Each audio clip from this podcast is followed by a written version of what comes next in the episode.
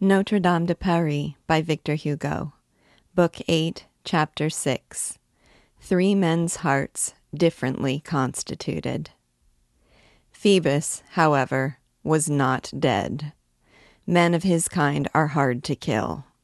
When Master Philippe Lheulier, advocate extraordinary to the king, said to poor Esmeralda, He is dying, he was either mistaken or joking. When the archdeacon, in pronouncing his sentence, repeated, He is dead, the fact was that he knew nothing whatever about it, but that he supposed so, he reckoned upon it, had no doubt of it, sincerely hoped it was so. It would have been too much to expect of him that he should carry good news of his rival to the woman he loved. Any man would have done the same in his place. Not that Phoebus's wound was not severe, but it was less so than the archdeacon flattered himself. The surgeon, to whose house the soldiers of the watch had at once carried him, had for a week feared for his life, and even told him so in Latin. However, youth triumphed, and, as frequently happens, prognosis and diagnosis to the contrary, nature amused herself by saving the patient in spite of the doctor. It was while he lay upon his sick bed that he underwent the first examination from Philippe Lheulier and the board of inquiry from the bishop's court, which annoyed him exceedingly. Accordingly, one fine morning, feeling better, he left his golden spurs in payment of the doctor and slipped away. This circumstance, moreover, did not at all disturb the legal proceedings. Justice in those days cared little for precision and accuracy in a criminal suit. Provided the prisoner were hanged, that was all that was necessary. Now, the judges had proof enough against Esmeralda. They believed Phoebus to be dead, and that was the end of the matter. Phoebus, for his part, had not gone far. He simply rejoined his company, then in garrison at Queue in the Ile de France, a few relays away from Paris. After all, he had no desire to appear at the trial in person. He had a vague feeling that he should play a ridiculous part in it. In fact, he did not quite know what to think about the matter. Irreligious and superstitious, like most soldiers who are nothing but soldiers, when he questioned himself concerning the affair, he felt somewhat uneasy about the goat about the strange fashion in which he first met Esmeralda, the no less strange fashion in which she had allowed him to guess her love for him, the fact of her gypsy blood, and lastly, the goblin monk. He had a dim idea that there was far more magic than love in the story, that there was probably a witch, perhaps the devil, mixed up in it. It was a very disagreeable farce, or, to use the language of the day, a mystery in which he played a most awkward part that of the butt for cuffs and laughter. He felt quite sheepish about it. He experienced that kind of shame which La Fontaine so admirably defines shamefaced as a fox by timid chicken caught. However, he hoped that the affair would not be noised abroad, and that he being absent, his name would scarcely be mentioned and, in any case, would not be known outside the courtroom.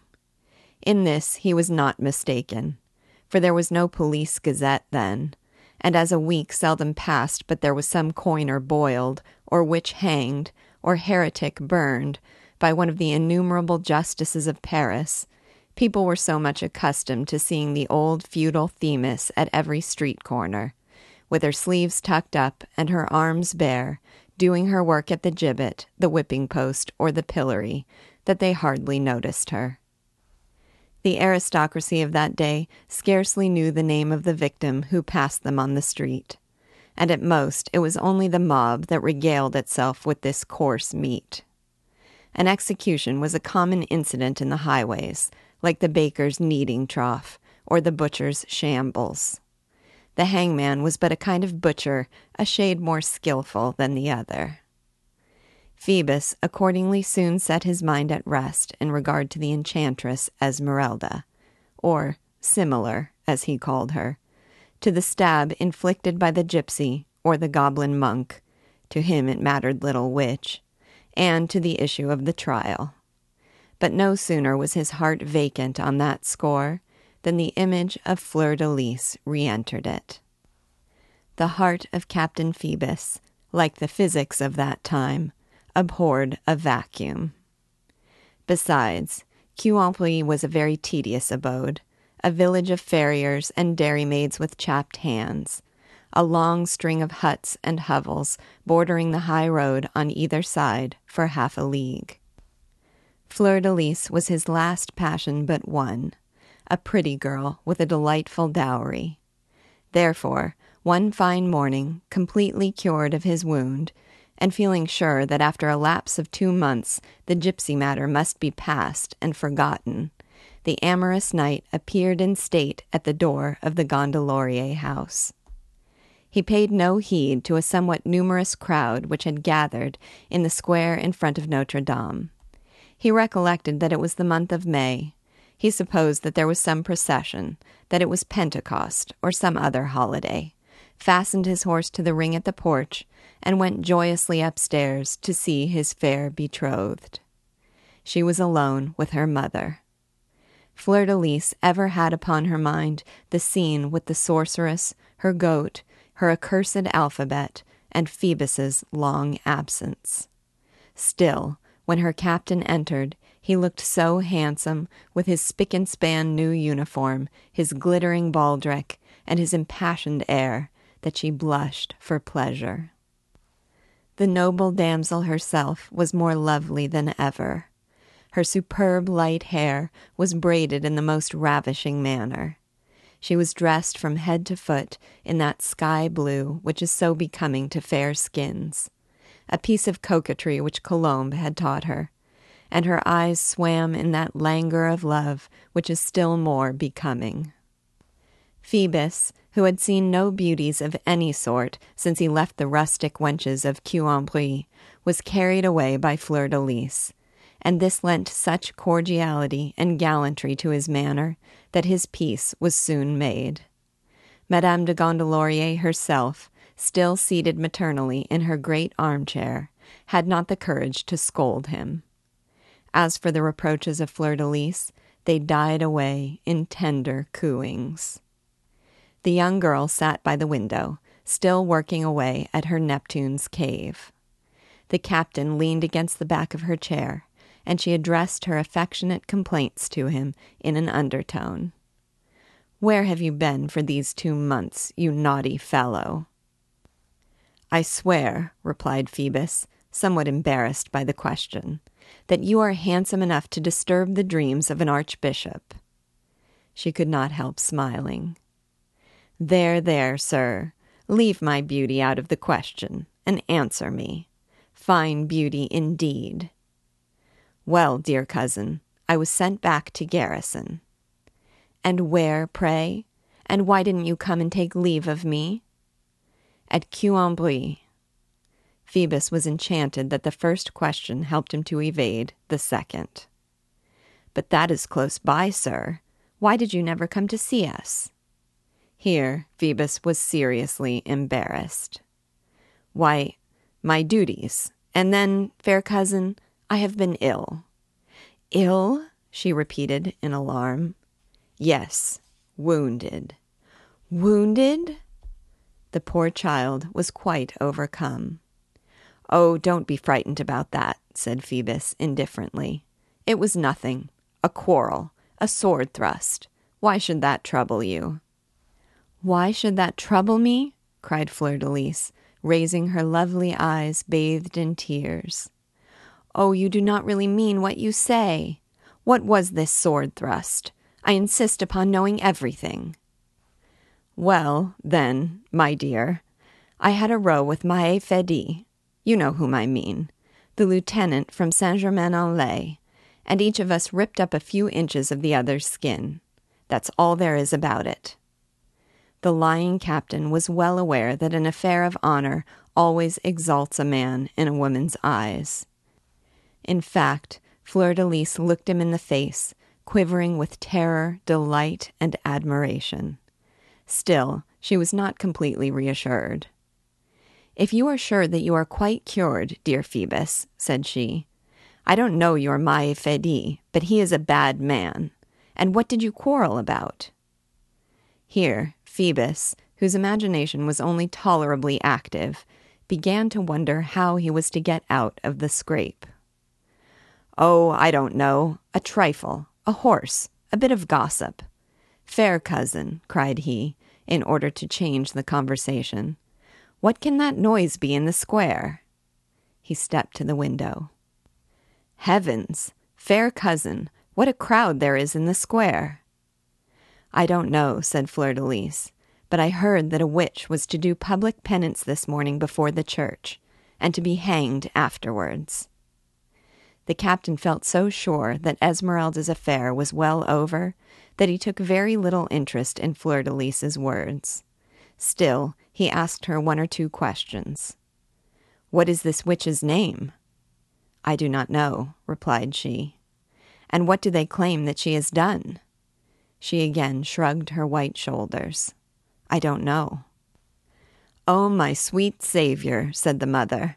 There are so many sorcerers nowadays that they burn them, I verily believe, without knowing their names. You might as well try to find out the name of every cloud in the sky. After all, we may rest easy. The good God keeps his list. Here the venerable lady rose and came to the window. Good Lord, said she. You're right, Phoebus. What a rabble! Bless me if they haven't climbed upon the housetops. Do you know, Phoebus, it reminds me of my young days. When King Charles VII entered Paris, there was exactly such a crowd.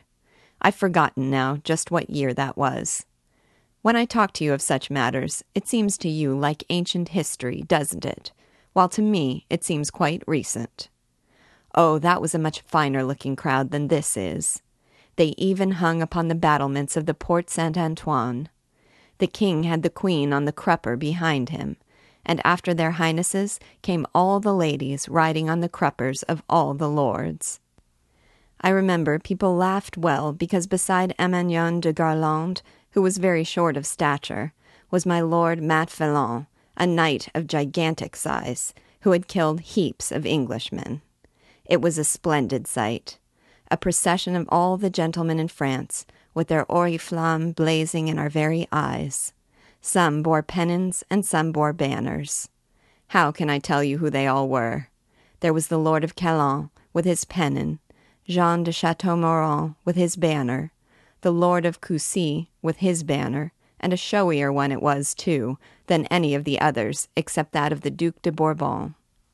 Alas, how sad it is to think that all that has been, and that nothing of it remains.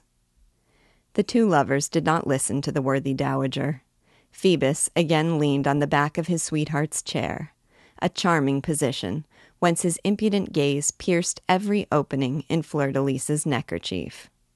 This neckerchief gaped so opportunely, and permitted him to note so many exquisite things, and to divine so many others, that, dazzled by her skin with its satiny gloss, he said to himself, how can anybody ever fall in love with any but a fair skinned woman? Both were silent. The young girl occasionally looked up at him with rapture and affection, and their hair mingled in a spring sunbeam. Phoebus, suddenly said Fleur de Lys in a low voice, we are to marry in three months. Swear to me that you have never loved any other woman but me.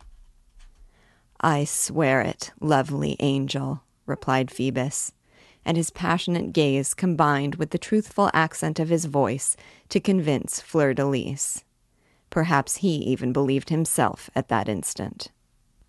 Meanwhile, the good mother, charmed to see the lovers on such excellent terms, had left the room to attend to some domestic detail.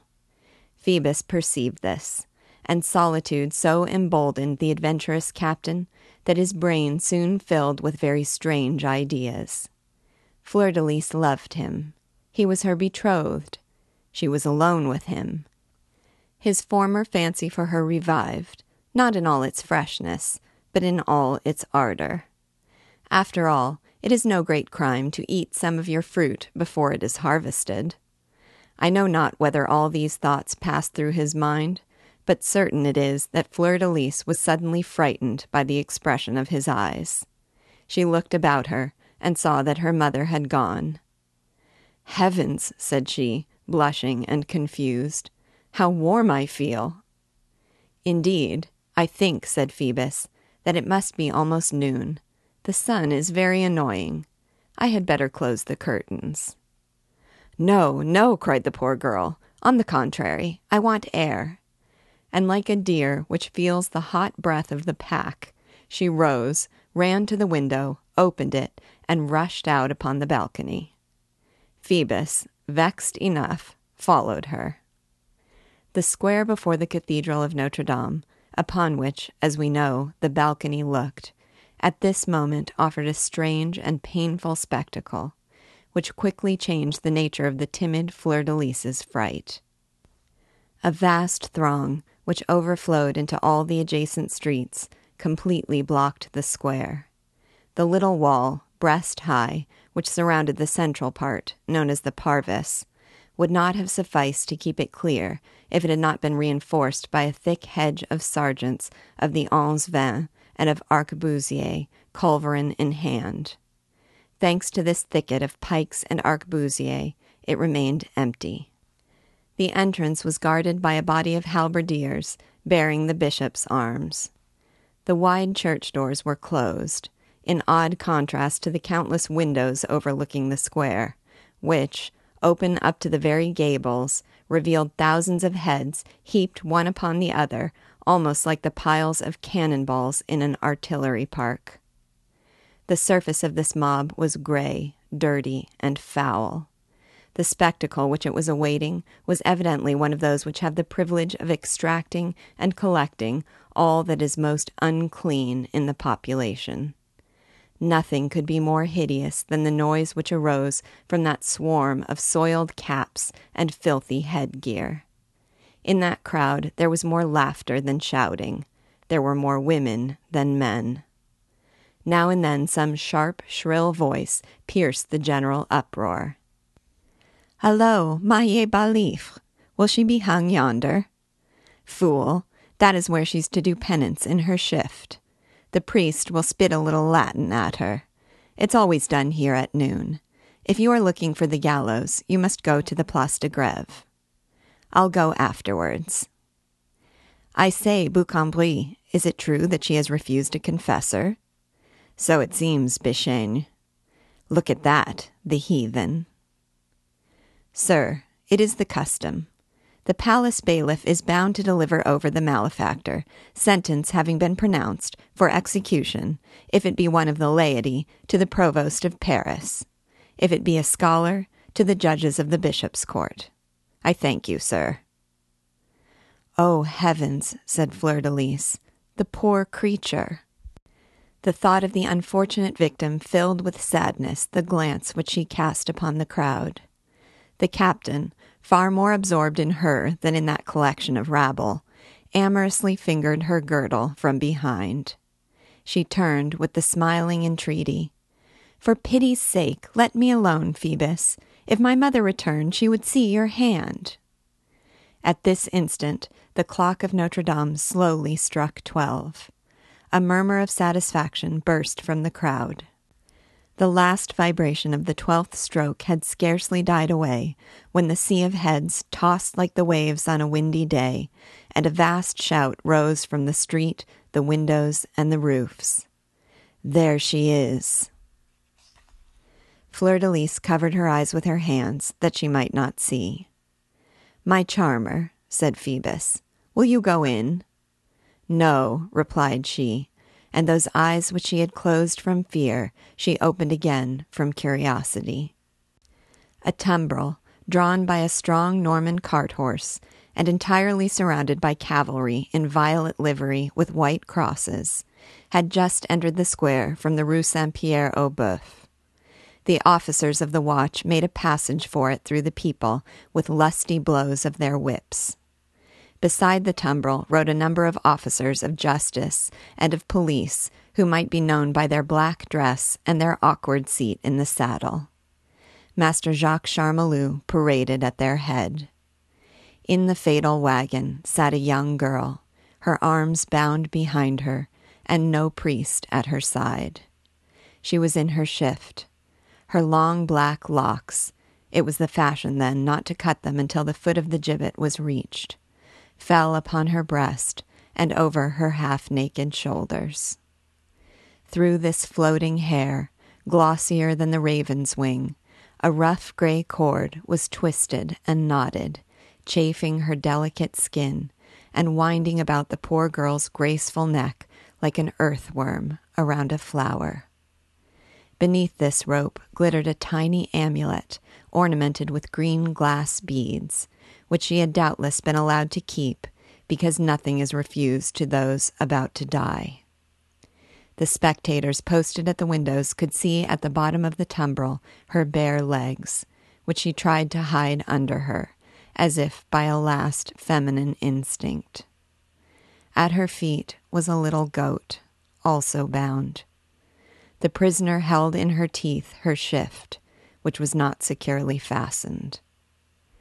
Even in her misery, she seemed to suffer at being thus exposed almost naked to the public gaze. Alas, it is not for such tremors that modesty is made. Only see, fair cousin, said Fleur de Lis quickly to the captain. It is that wicked gypsy girl with the goat. So saying, she turned to Phoebus. His eyes were fixed upon the tumbrel. He was very pale. What gypsy girl with the goat? he stammered. Why, Phoebus, rejoined Fleur de Lis. Don't you remember? Phoebus interrupted her.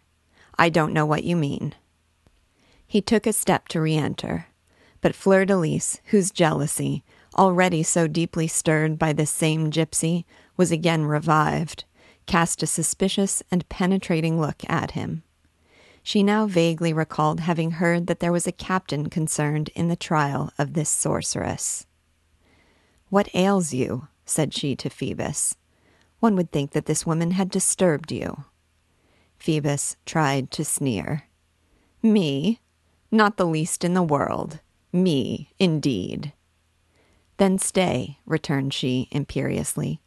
Let us see it out. The luckless captain was forced to remain.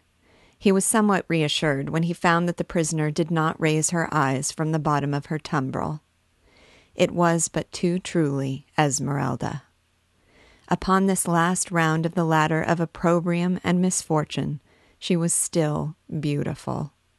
Her large black eyes looked larger than ever from the thinness of her cheeks. Her livid profile was pure and sublime. She resembled her former self as one of Masaccio's virgins resembles a virgin by Raphael feebler, thinner, weaker. Moreover, her whole being was tossed hither and thither, and save for her sense of modesty, she had abandoned everything. So utterly was she crushed by stupor and despair. Her body rebounded with every jolt of the cart, like some shattered, lifeless thing. A tear still lingered in her eye, but it was motionless and, as it were, frozen. Meantime, the mournful cavalcade had traversed the crowd amid shouts of joy and curious stares.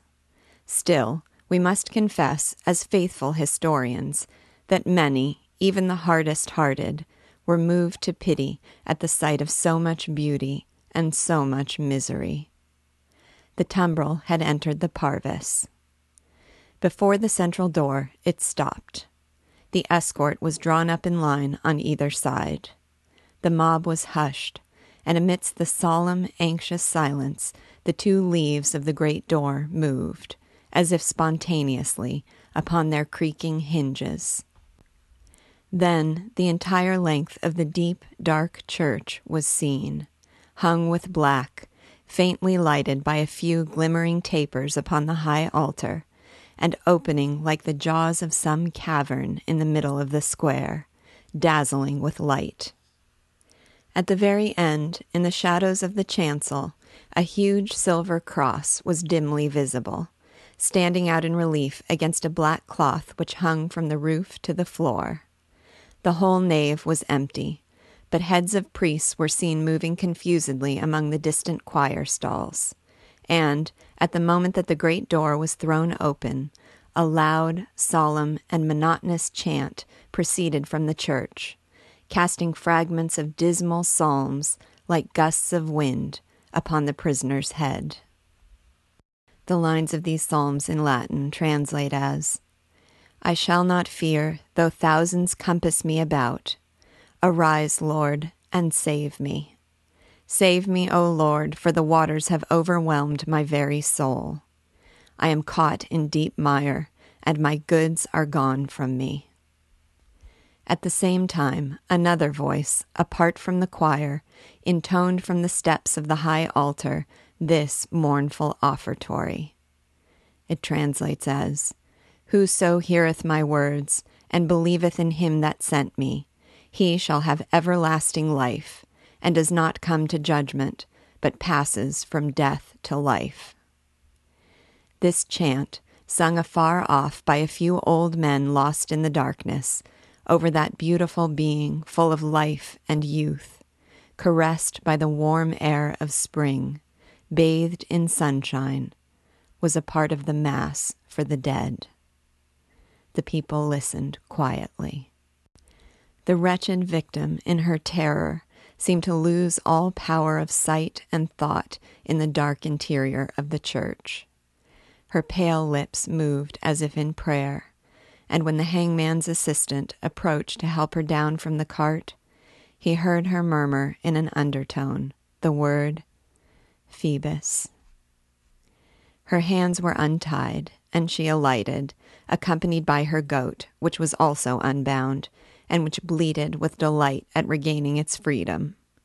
And she was then led barefooted over the hard pavement to the foot of the steps leading to the porch. The cord about her neck trailed behind her, like a serpent pursuing her. Then the chanting in the church ceased, a great gold cross and a file of tapers began to move in the gloom. The halberds of the beadles in their motley dress clashed against the floor. And a few moments later, a long procession of priests in chasubles and deacons in dalmatics marched solemnly towards the prisoner, singing psalms as they came. But her eyes were fixed upon him who walked at their head, immediately after the cross bearer. Oh, she whispered shudderingly, there he is again, the priest. It was indeed the archdeacon. On his left was the assistant precentor, and on his right the precentor himself, armed with the wand of his office. He advanced, with head thrown back, eyes fixed and opened wide, chanting in a loud voice I called from the deep, and thou heardest my voice. Thou did plunge me into the deep, in the heart of the sea, and the floods surrounded me. When he appeared in full daylight under the lofty pointed arch of the portal, wrapped in a vast cope of cloth of silver embroidered with a black cross, he was so pale that more than one of the crowd thought that he must be one of those marble bishops kneeling upon the monuments in the choir, who had risen and come forth to receive on the threshold of the tomb her who was about to die. She, no less pale and no less rigid, hardly noticed that a heavy lighted taper of yellow wax had been placed in her hand. She did not hear the shrill voice of the clerk reading the fatal lines of the penance. When she was told to answer, Amen, she answered, Amen nor was she restored to any slight sense of life and strength until she saw the priest sign to her jailers to retire and himself advance alone towards her. Then the blood boiled in her veins, and a lingering spark of indignation was rekindled in that already numb, cold soul. The archdeacon approached her slowly even in this extremity, she saw him gaze upon her nakedness with eyes glittering with passion, jealousy, and desire. Then he said to her aloud, Young girl, have you asked God to pardon your faults and failings? He bent to her ear and added, the spectator supposed that he was receiving her last confession Will you be mine? I can save you even yet. She gazed steadily at him. Begone, demon, or I will denounce you. He smiled a horrible smile. No one will believe you. You would only add a scandal to a crime. Answer quickly. Will you be mine? What have you done with my Phoebus?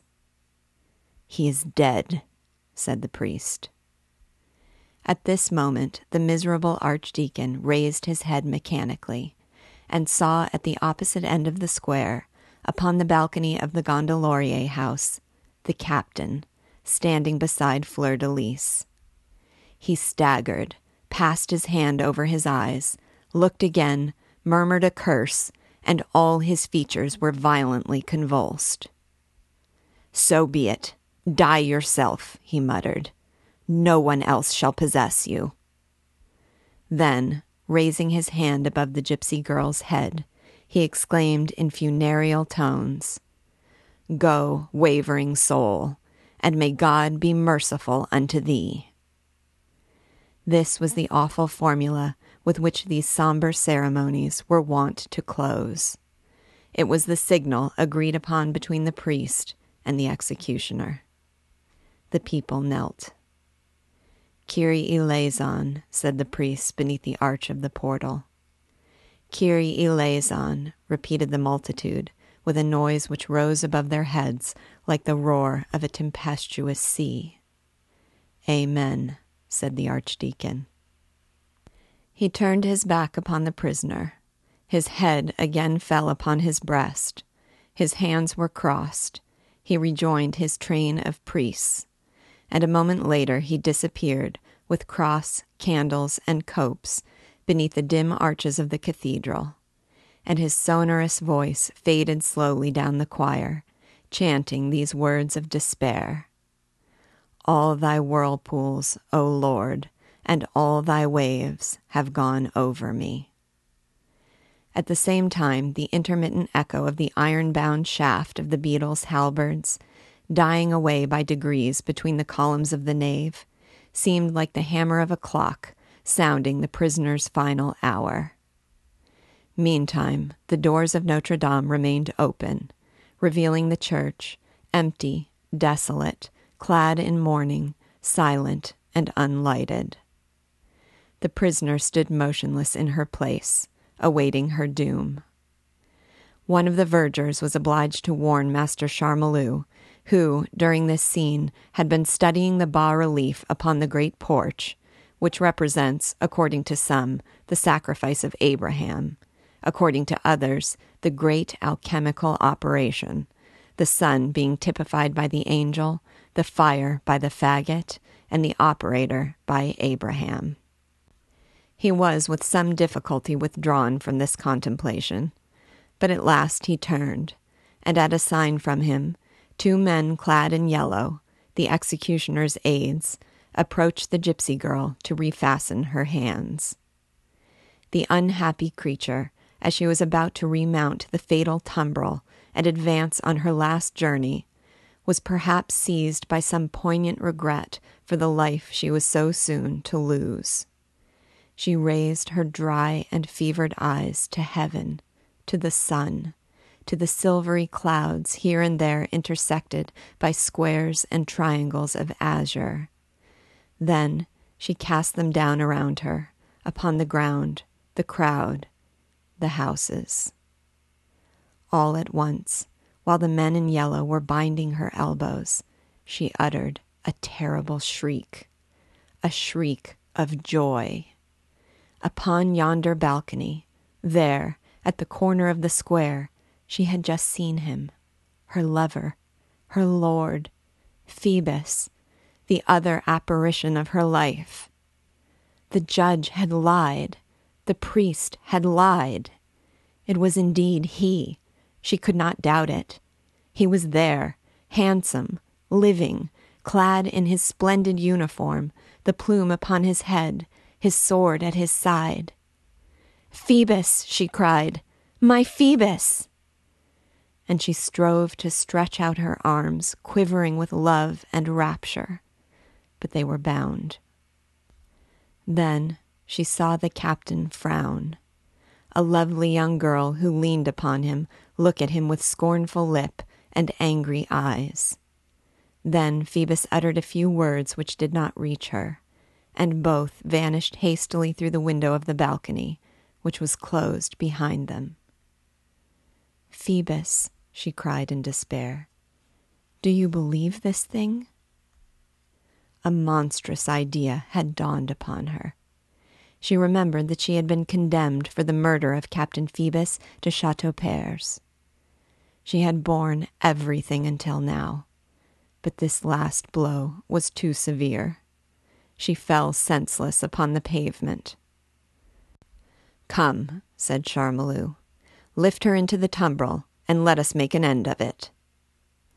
No one had observed, in the gallery of statues of the kings carved just above the pointed arches of the porch, a strange spectator who had until now watched all that happened with such impassivity, with so outstretched a neck, so deformed a visage, that, had it not been for his party colored red and violet garb, he might have passed for one of those stone monsters through whose jaws the long cathedral gutters have for six centuries past disgorged themselves. This spectator had lost nothing that had passed since noon before the doors of Notre Dame. And at the very beginning, unseen by anyone, he had firmly attached to one of the small columns of the gallery a strong knotted rope, the end of which trailed upon the ground below.